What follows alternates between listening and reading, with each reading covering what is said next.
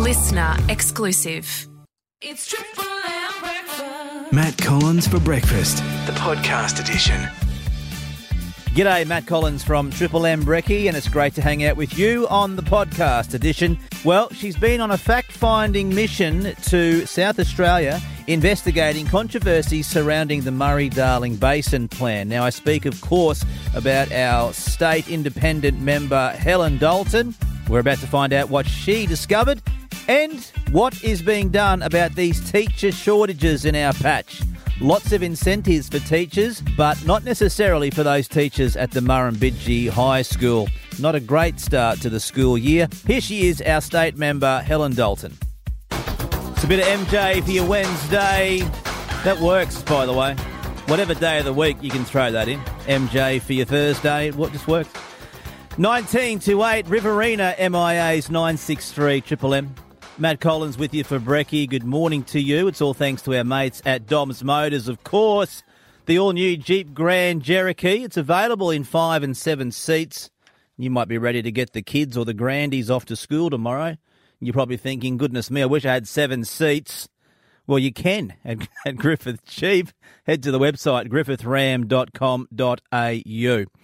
Now, uh, this is an important one, and uh, our independent state member, Helen Dalton, has been in South Australia for the last week or so uh, on a bit of a fact finding trip investigating the controversy surrounding the Murray Darling Basin plan. Uh, we've spoken about it in depth, haven't we, over the last few months? The water buybacks, and uh, our state member Helen has been on the front foot there and continues to be.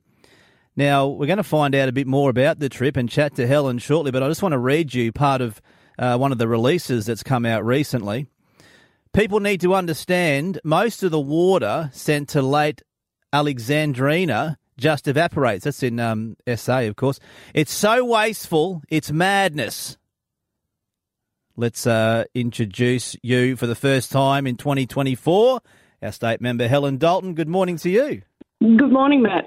Great to have you back on the show. Where, whereabouts are you at the moment? Still in SA? Uh, look, not quite. We're over the border, so heading home now today. So looking forward to getting back to, to Griffith. Very good, and good to have you back in town. Um, what were your biggest takeaways from this trip, Helen? Look, I think that uh, most people agree that the, the, the, requirement to have another 450 gigalitres pushed down to Lake Alexandrina is madness because what's happened is they've turned that estuarine system or that lake into a freshwater lake. So all that water sits in there and evaporates, and we need to be able to to manage our water resources far better. And even the locals, the fishermen, the farmers, there were local experts and Indigenous people that we caught up with, all agree that it is um, completely mad to be doing that sort of thing. So we need to get back to Tanya Plibersek, the water minister, uh, and say to her, "What are you doing? Come down and have a look." Um, the system is is based on um, a lie, and basically we need to get back to the science and what the truth is about the lower lakes. And it is an estuarine system, plain and simple. All right. Now, at the back end of last year, obviously there was a, a lot of noise from yourself uh, our local farmers, uh, Griffith Council, Leeton Council, lots of the, the various LGAs in our region are pushing back against these water buybacks. Now, it was uh, to no avail. It still went ahead. Um, what can be done now? Look, we're going to still continue to put pressure on uh, Premier Minns, Rose Jackson, the Water Minister, and also Penny Sharp, the New South Wales Environment Minister, and to say, please, stand up for state water rights please do not transfer our water to the Commonwealth unless, you know, we, there's a reason for it. And there's plain and simply more water in the system is not actually helping. What we do want is great environmental outcomes. And the biggest thing I think that was eye opening was Lake Alexandrina too was is now a completely a freshwater lake and it's filled with carp. So the environmental damage is huge. Water quality is bad. So it needs we need to get back to what it was originally, which is to remove the barrages or manage the barrages in such a way that it lets seawater come back in and returns the system to the way it should be. All right. Now, uh, as you, you, mentioned, then the, the federal water minister Tanya Plibersek, I mean, uh, hasn't been out this region anytime soon, uh, anytime recently, is to my knowledge. Um, is that what needs to happen? Like, do, do, we need to, to get them out? And I know you've brought the various ministers out and the premier to our patch uh, last year. It didn't seem to do too much, though. To be fair. No, it didn't. And Tanya Plibersek hasn't bothered to come out at all.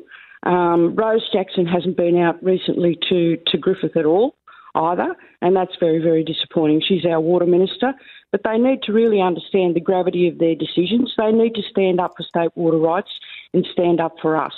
And um, of course, we believe, well, from the figures from the Murray Darling Basin Authority, they have more than enough water.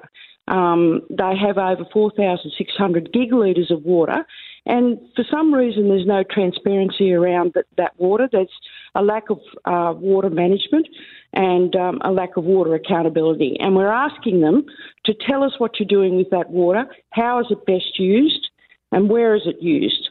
And then we can work backwards from that and say, well, this is an environmental plan. We need to, to really look at great environmental outcomes. And one of the biggest problems is the carp. Um, it's an underwater rabbit and it's destroying it's our river pest. systems. It's a pest, all right. Mm. All right, uh, let's turn the page, Helen. And uh, you mentioned the ministers you brought to town in the last 12 months. One of those was the State Education Minister, Prue Car. Uh, goodness me, I wish I had a bit more information under my belt when she was last in the studio with you. But uh, I'm just going to play a little grab from a chat we had with the Teacher Federation's Brett Battali on yesterday's show. This is around the teacher shortages, which is getting a lot of attention at the moment. And concerning as it is, Griffith High School, Murrumbidgee High, the highest teacher shortages in the state. And uh, Brett from the Teacher Federation suggests it's because of incentives that go to all the surrounding areas, Helen, but not in Griffith. Have a listen. So in Leeton, teachers can receive an extra $15,000 per annum uh, in rental subsidy. Yeah, that's to the east. To the south, they can gain $35,000 extra. To the north, $35,000 at Rankins Springs. In Hay, also another $35,000 per annum. So hang on, hang on, Brett. So if, if I'm a school teacher in Hay or Darlington Point, I'm on $35,000 more than a teacher in Griffith. Correct. We actually have teachers living in Griffith and commuting to these towns. Now, I don't care what industry you're in, Helen, I'm sure it'd be the same for you. If someone said, here's 35 grand to, to go and work somewhere else, you would at least entertain the idea. for sure. No, it's been, um, it's, it's certainly, that's exactly correct what Brett's saying. And we've asked Prue Car over and over again, and of course the previous uh, Education Minister to look at the in- incentives and to, to make sure that teachers are incentivised to teach in Griffith. And they do that. Pe- teachers reside in Griffith, or they'll, and they'll travel out. And um, and of course, you know, teachers aren't stupid. Everyone follows the money. So, look, well, you, you, you, you, can't blame the teachers, but what I I have a soft spot for the parents and obviously the, the kids because they go back to school tomorrow, Helen uh, tomorrow mm. or Friday, and any kid that's going to Murrumbidgee High School or the parents probably need to know that look, that they have a twenty percent shortfall when it comes to teachers. Therefore, there's going to be a number of classes where uh, they're going to go in with you know uh, another class because they just don't have enough teachers. It's not a great no. start to the year. You've got to admit. No, that's right, and it's time that Prue stepped up.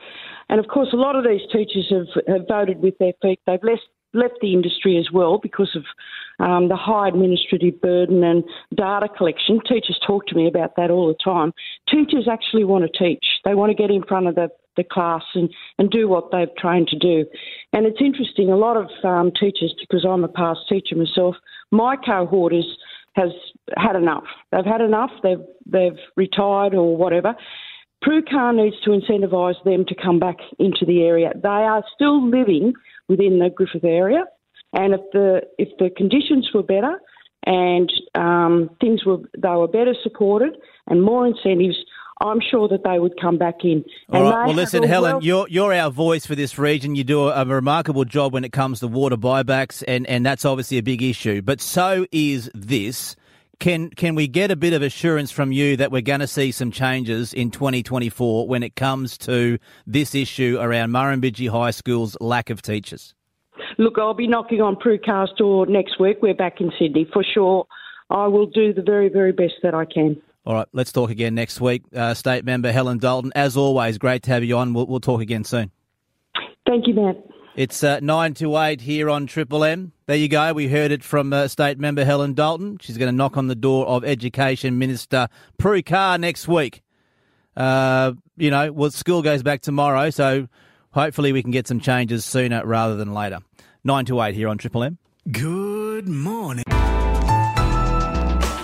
A listener exclusive.